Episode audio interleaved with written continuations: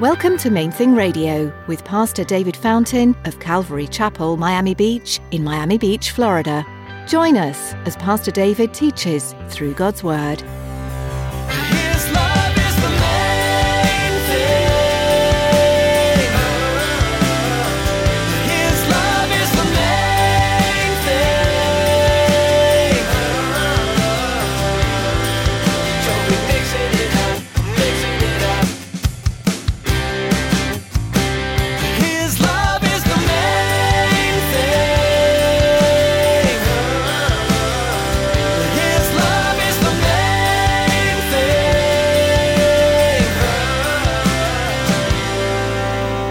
Until Jesus returns, there's gonna be perverters of the gospel. And that comes in different forms. In Corinth, a lot of it was a perversion toward indulgence of the flesh, toward, you know, allowing everything. They took God's grace and understood it as meaning that wicked behaviors were fine because Jesus had paid for it. Since all of your sins have already been forgiven, why don't you just go out and do what your heart desires? I think all Christians have wrestled with this idea at one point or another, but this isn't why Jesus died. Today, Pastor David is going to remind you that Jesus died for your sin so that you could be free from sin. Stick around after today's message from Pastor David. I have quite a bit of information that I'd like to share with you our web address, podcast subscription information, and our contact information. Now, here's Pastor David in the book of 1 Corinthians, chapter 3, as he continues his message, Embracing Identity.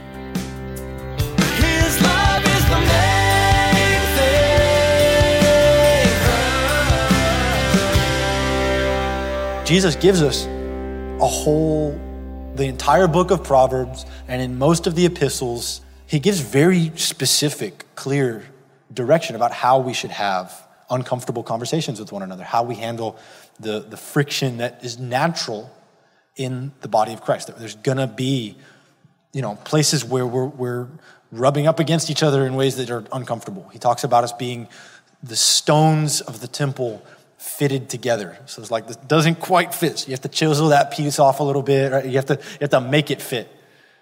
And that's part of the point. We're doing that together. And so the nuances of how that's going to work out in your life require you to get in the Word and let Jesus disciple you, because it, there, there's a lot of of layers and specifics to how that's going to work. Right? It's it, your whole life. There's a million different situations we get into. But the bottom line from this first part that I want us to just take hold of is he's saying we need to let his spirit in us do its job, have let, let him let him do his work in us. And we need to embrace the fact that he says he's given us the power and the instruction to grow in this. And to let his love lead us to humility. Let him bear that fruit in us. He builds on it more. He says in verse 5 Who then is Paul? Who is Apollos? But ministers through whom you believed, servants who God used, as the Lord gave to each one. Paul says, I planted, Apollos watered, but God is the one who gave the increase. So then, neither the one who plants is anything special, nor the one who waters. God is the one who gives the increase. Now, he who plants and he who waters are one. And each one will receive his own reward according to his own labor, because we are God's fellow workers. You are God's field, God's building. According to the grace of God that was given to me as a wise master builder, I have laid the foundation. Another builds on it, but let each one take heed how he builds on it. For no other foundation can anyone lay than that which is laid, which is Jesus, the Messiah.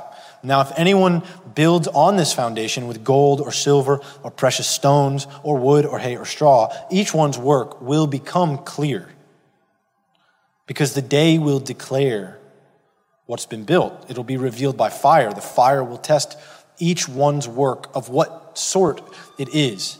If anyone's work which he has built on it endures, he will receive a reward. If anyone's work is burned, he will suffer loss, but he himself will be saved. But as through fire.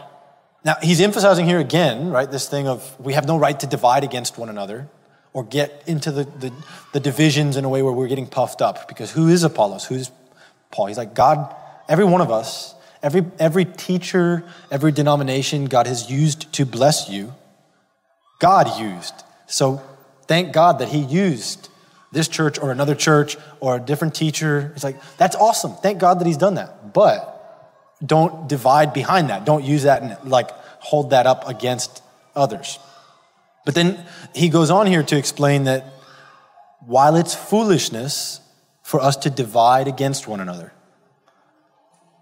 to compare ourselves against one another, he says we must take a look at ourselves.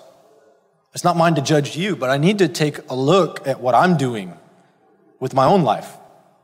And the warning here is, is twofold, right? First, he warns us these, especially the leaders, part of what he was dealing with was, was confusion among the leaders.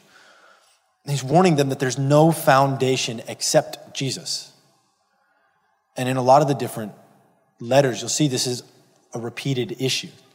In Galatians chapter 1, the, the letter to the church in Galatia, right? This is a different church that was having issues that, that Paul was training them in.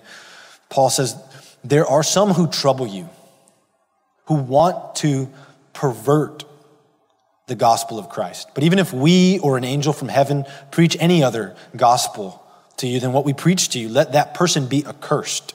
As we have said before, so now I say again if anyone preaches any other gospel to you than what you have received, let him be accursed. He tells us until Jesus returns, there's gonna be perverters of the gospel. And that comes in different forms. In Corinth, a lot of it was a perversion toward indulgence of the flesh, toward, you know, allowing everything. They took God's grace and understood it as meaning that wicked behaviors were fine because Jesus had paid for it. So in the church, the people were getting drunk at communion one guy was sleeping with his stepmom. They were sleeping with the temple prostitutes, right? They were going into the, the, the demonic temples and participating with that. And he's like, let us not build again what Jesus died to tear down. The things that enslaved us, let's not go back to that. But the other side of this, the, what was happening in Galatia was a legalism. It's like, you, you, know, trusting in Jesus, just walking with Him, that's not enough. You have to jump through these different hoops. You have to add these cultural expectations that Jesus has not given you. And both sides of that are, are false. They're perversions of the gospel. And they're destructive because they don't give life. They're no foundation. Jesus talked about it like you're building on the sand. There's only one foundation, there's only one message that gives life, there's only one truth. And so he says, reject anything besides Jesus, any other gospel that would twist itself away, twist away from just walking with Jesus. And from there, then, he says, pay attention to what you're building with your life. Having laid the foundation, it's only Jesus. Point number two is pay attention to what you're building. The way he, right, he says, take heed. Think about it. Because you are building something, right? You're doing something every day. You're doing stuff. You're building something. So take heed, pay attention. Think about, be intentional with what you're building. Not to earn salvation, because there's no other foundation. Jesus is the foundation. You're not building to earn salvation, but you are building to earn reward. And if we, I mean, if you think about it, that's actually really an exciting prospect because what he's saying is you have already received the inheritance of salvation through Jesus, the inheritance of eternity with Jesus, like we've been unpacking through these different weeks. But he says, but, but what you do right now, you can earn more inheritance. You can earn bonuses. Pay attention. What are you doing? What are you putting, what are you investing your energy in? And he's so kind because he knows how he has made us. Right? He's, he's not saying you all need to do the same thing that Paul did. Right? Maybe you're Apollos. Maybe your name is your own, right? You, maybe you're just you. And God made you that way on purpose. And knit you together in your mother's womb with your unique giftings and desires. And He says He has prepared good works for you to walk in. He's already got purposes for you to get creative with Him about. And now He has given you His Spirit as you've trusted in Him to give life to those things, to, to give you His power.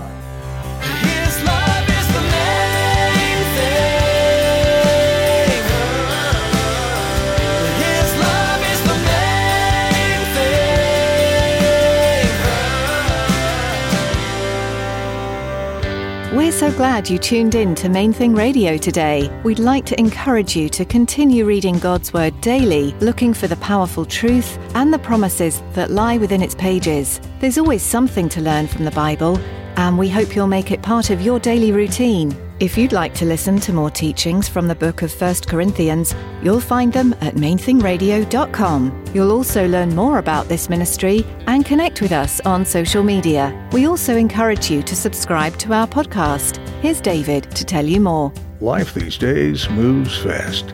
From one appointment to the next, most of us race through our days at blinding speed. But there's always a moment to pause. Those in between times are great opportunities to connect with God. Subscribe to the Main Thing Radio podcast to enjoy messages like you heard today, anytime, anywhere. Simply go to mainthingradio.com and click on the podcast button. Thanks, David. We also want to invite you to join us for worship this weekend. Come visit Calvary Miami Beach on Sunday for worship and Bible study, or join us online as we live stream. You'll be able to find out all you need to know by clicking on Calvary Miami Beach in the About tab on our website. Again, that's mainthingradio.com. That's all the time we have for today, but please join us again next time right here on Main Thing Radio.